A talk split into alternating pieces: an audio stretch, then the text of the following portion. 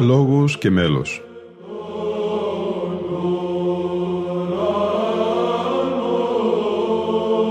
Προσεγγίσεις στη μυσταγωγία της ψαλτικής τέχνης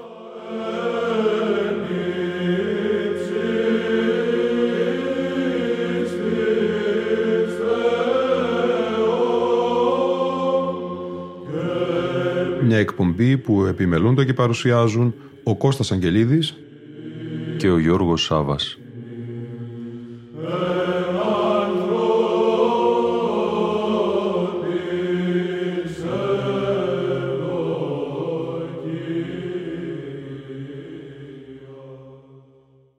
Αγαπητοί φίλοι και φίλες, δεύτερο μέρος του εξαμερούς αφιερώματος της εκπομπής Λόγος και Μέλος με θεματική Ο χειροβικός ύμνος στην Βυζαντινή και μεταβυζαντινή μελοποιία.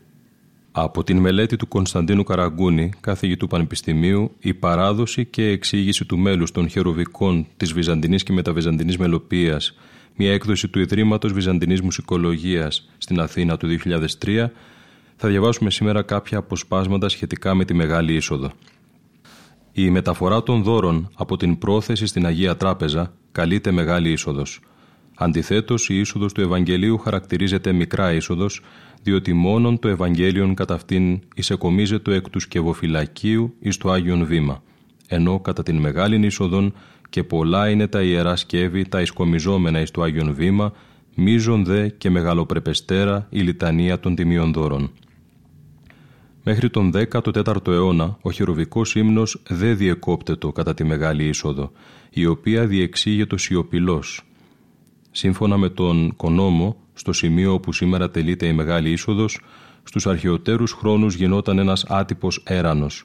Οι πιστοί προσέφεραν στους διακόνους τα αναγκαία για την τέλεση του μυστηρίου. Εν συνεχεία, οι τελευταίοι μετέφεραν με κάποια υποτυπώδη πομπή τα δώρα στην Αγία Τράπεζα και εκεί ελάμβανε χώρα η προετοιμασία των προσφορών. Η Φόρτεσκιου διευκρινίζει πως αυτό γινόταν μετά την αποχώρηση των κατηχουμένων, ενώ η εξαφάνιση της τάξης των τελευταίων είχε ως επακόλουθο την ενοποίηση της Θείας Λειτουργίας και την επισκίαση της διακρίσεως ανάμεσα στα δύο μέρη της. Αντιθέτως, ο Μεσολοράς υποστηρίζει ότι κατά τη στιγμή αυτή εφέροντο υπό των λειτουργών εν πομπή και ευλαβία και τα προς την Θείαν ευχαριστίαν αναγκαιούντα ιερά σκεύη. Η τελετουργία της Μεγάλης Εισόδου είναι εμπνευσμένη από είσοδο θριαμβευτικού βασιλέως ή στρατηγού ή από αναγόρευση αυτοκράτορος στο Βυζάντιο.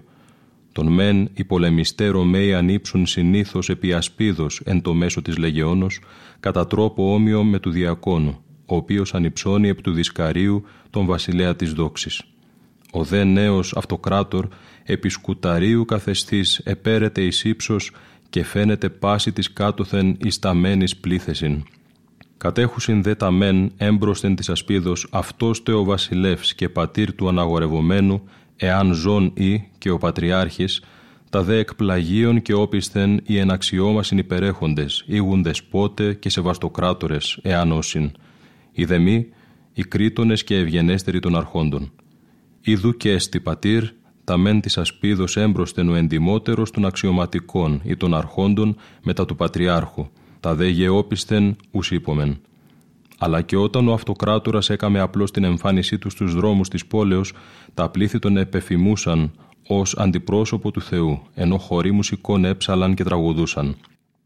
Η μεγάλη είσοδος λοιπόν αναμφιβόλως αντανακλά εκείνη τη λαμπρότητα των αυτοκρατορικών πομπών στο Βυζάντιο, όταν κανδύλια, δαυλή και θυμιατήρια προπορεύονταν του βασιλέως, ακριβώς όπως θυμιατήρια, εξαπτέρυγα και λαμπάδες προηγούνται της πομπής των τιμίων δώρων στη Θεία Λειτουργία. Ο πρώτος χειροβικός ύμνος που θα ακούσουμε στη σημερινή μας εκπομπή θα είναι μελοποιημένος από τον Παγκράτιο Ιερομόναχο τον Ιβυρίτη, 17ο αιώνος, σε ήχο πρώτο.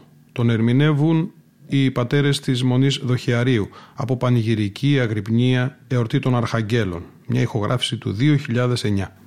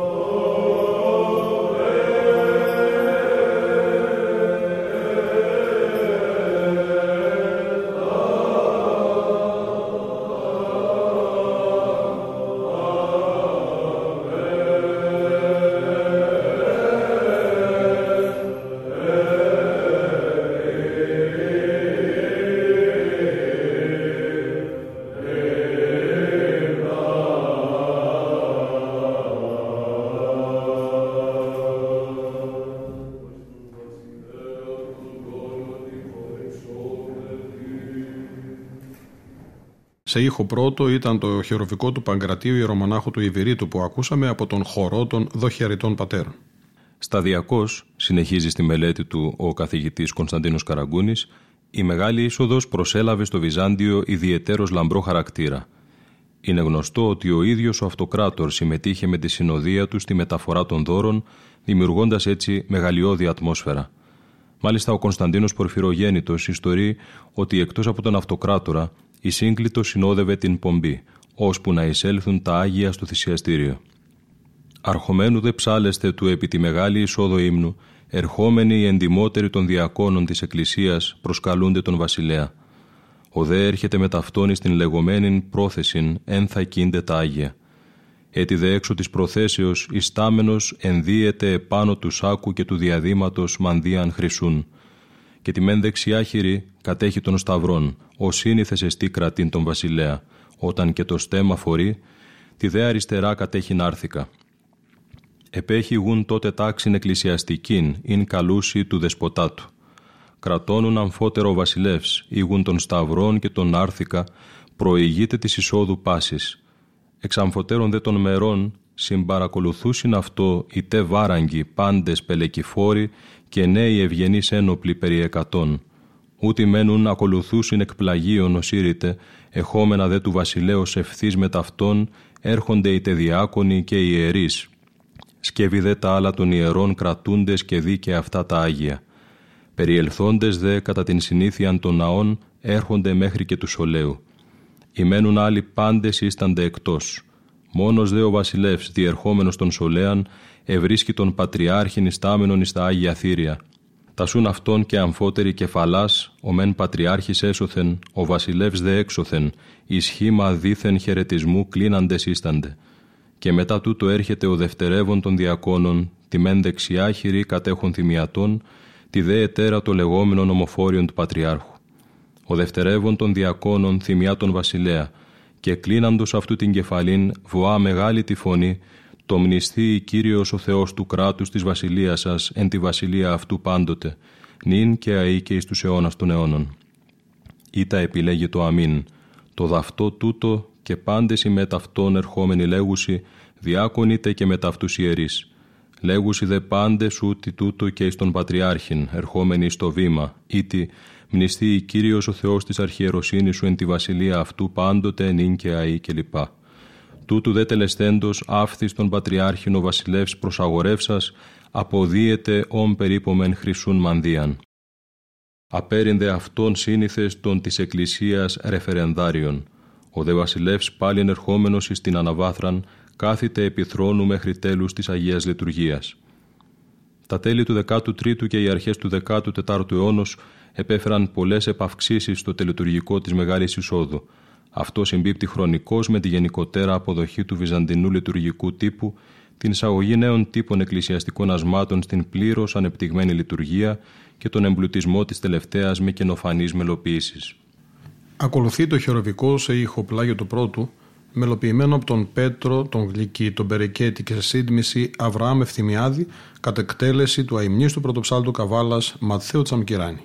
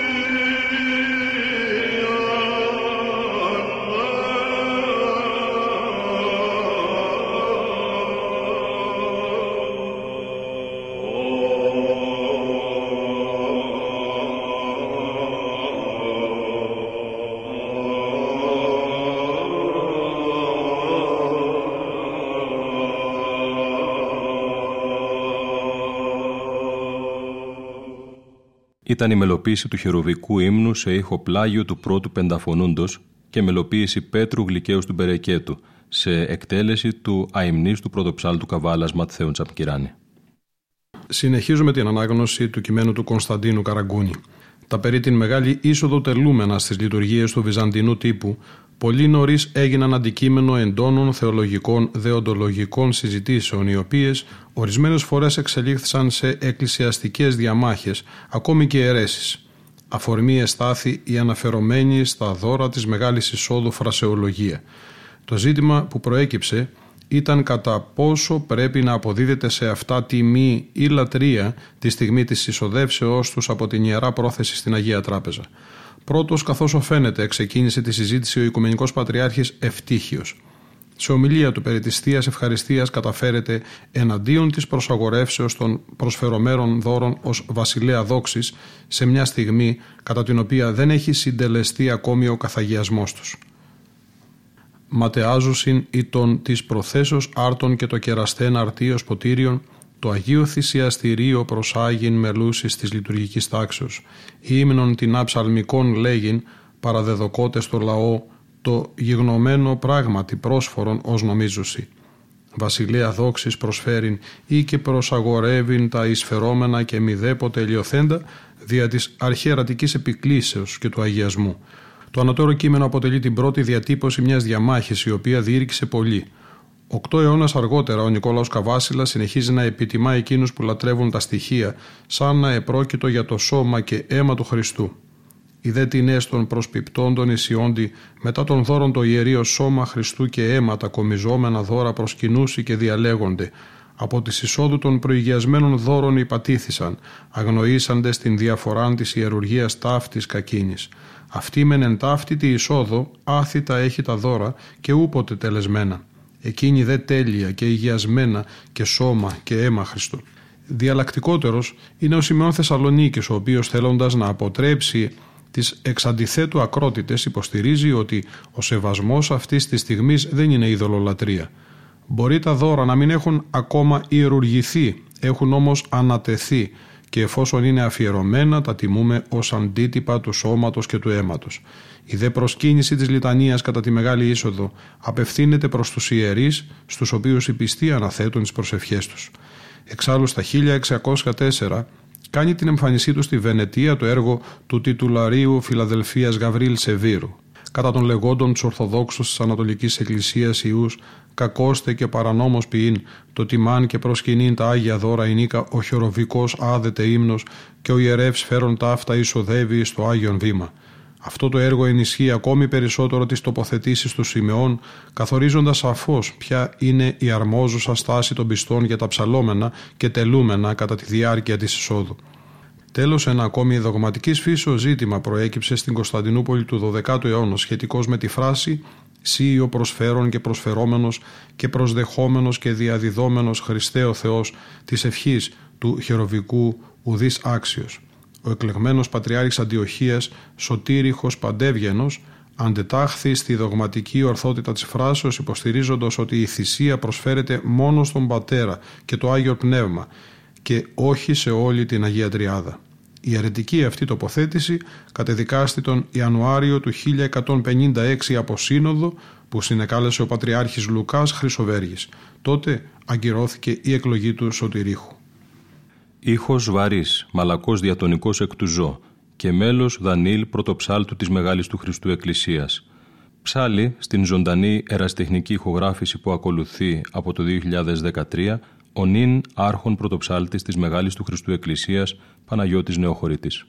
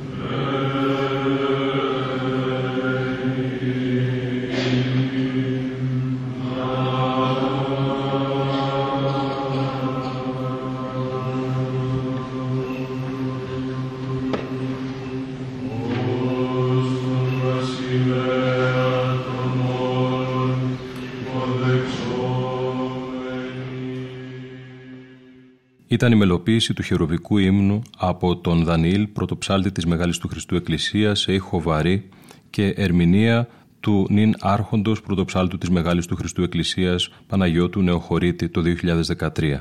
Θα ακολουθήσει ως τελευταίο μέλος της σημερινής μας δεύτερης αφιερωματικής εκπομπής στα χεροβικά το χεροβικό της Παρασκευής σε μέλος Πέτρου Λαμπαδαρίου και ηχοτέταρτο Άγια Παπαδικό σε ερμηνεία του μοναχού Δοσιθέου Κατουνακιώτου. Ήταν η εκπομπή Λόγος και Μέλος που επιμελούνται και παρουσιάζουν ο Κώστας Αγγελίδης και ο Γιώργος Σάβα. Στον ήχο ήταν και σήμερα μαζί μας η Λίνα Φονταρά.